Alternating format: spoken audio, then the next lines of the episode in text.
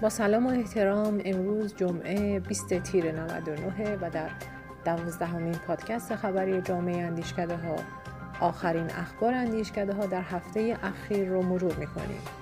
همچنین با پژوهش برتر این هفته سایت جامعه اندیشکده ها در انتهای این پادکست آشنا میشید.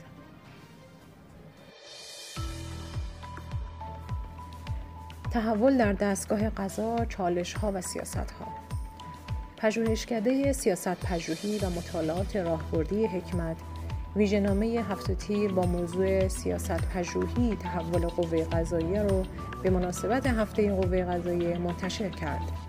این نشریه ضمن پرداختن به مهمترین مسائل و چالش های دستگاه قضایی توصیه ها و پیشنهادات سیاستی برای تحول دستگاه قضایی را نیز برشمرده. برای دریافت نسخه کامل نشریه هفته تیر به وبسایت جامعه اندیشکده ها مراجعه کنید.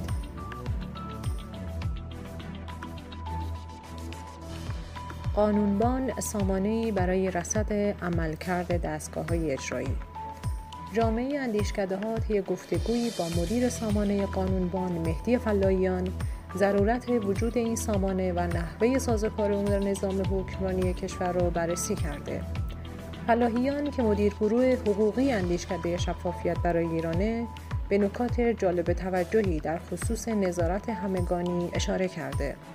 از جمله اینکه فقدان ابزار نوین حکمرانی را چالشی جدی برای نظام حکمرانی کشور دونسته و ابراز امیدواری کرده که سامانه قانونبان بخشی از این خلع را پر کنه. متن کامل گفتگوی جامعه اندیشکده با مهدی فلاحیان مدیر گروه حقوقی اندیشکده شفافیت برای ایران رو از سایت جامعه اندیشکده ها بخونید. شاید شما هم اطلاعاتی برای بارگذاری تو این سامانه داشته باشید.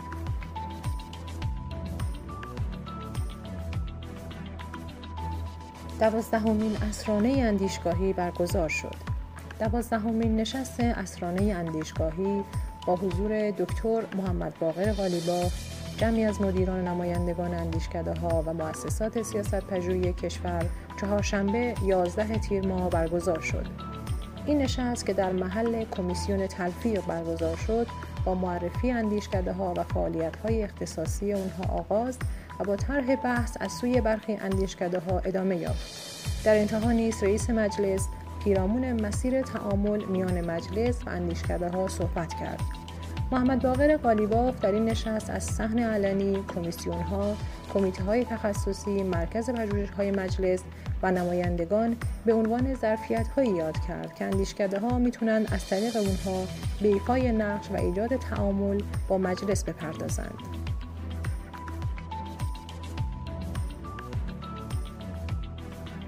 درباره تعارض منافع در مجلس شورای اسلامی بیشتر بدانیم. پنل مجازی تعارض منافع در مجلس شورای اسلامی دوشنبه 16 تیر ماه توسط اندیشکده شفافیت برای ایران برگزار شد.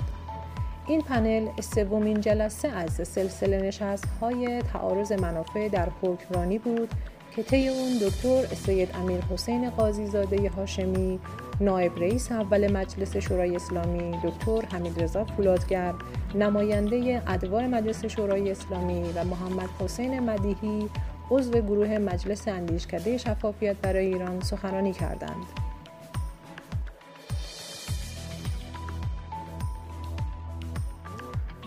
راه و بیراه محیط کسب و کار در ایران بررسی می شود. اندیشکده شفافیت برای ایران 23 تیر ماه بهبود محیط کسب و کار رو در سومین جلسه از سلسله نشست های تجربه حکمرانی بررسی می‌کنه.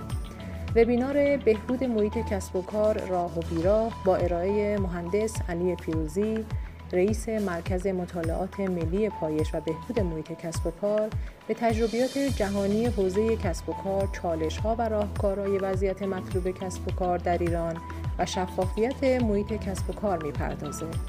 اطلاع از نحوه ثبت نام و اطلاعات بیشتر درباره این وبینار با مراجعه به سایت جامعه اندیشکده ها امکان پذیره.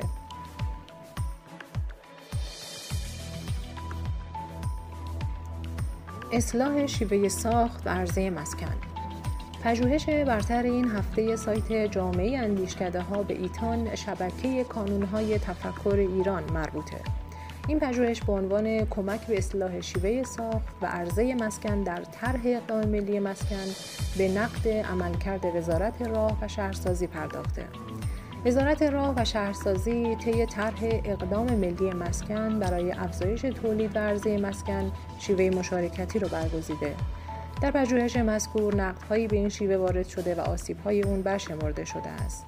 روش مشارکتی می‌تونه مشکلاتی از قبیل محروم ماندن گروه های هدف از واحدهای تولید شده، کاهش نیافتن قیمت مسکن به رغم تولید انبوه، فرصت جدید برای سوداگری در بازار مسکن و منفعت انبوه سازان از تأخیر در اتمام پروژه های مشارکتی را به همراه داشته باشد.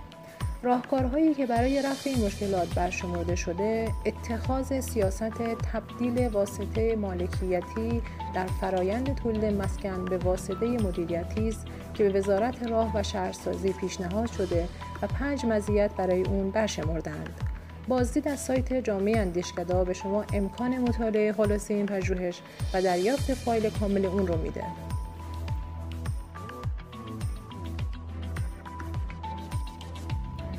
ما در سایت جامعه اندیشکده ها به آدرس irantintanks.com منتظر دریافت نظرات و پیشنهادات شما هستیم.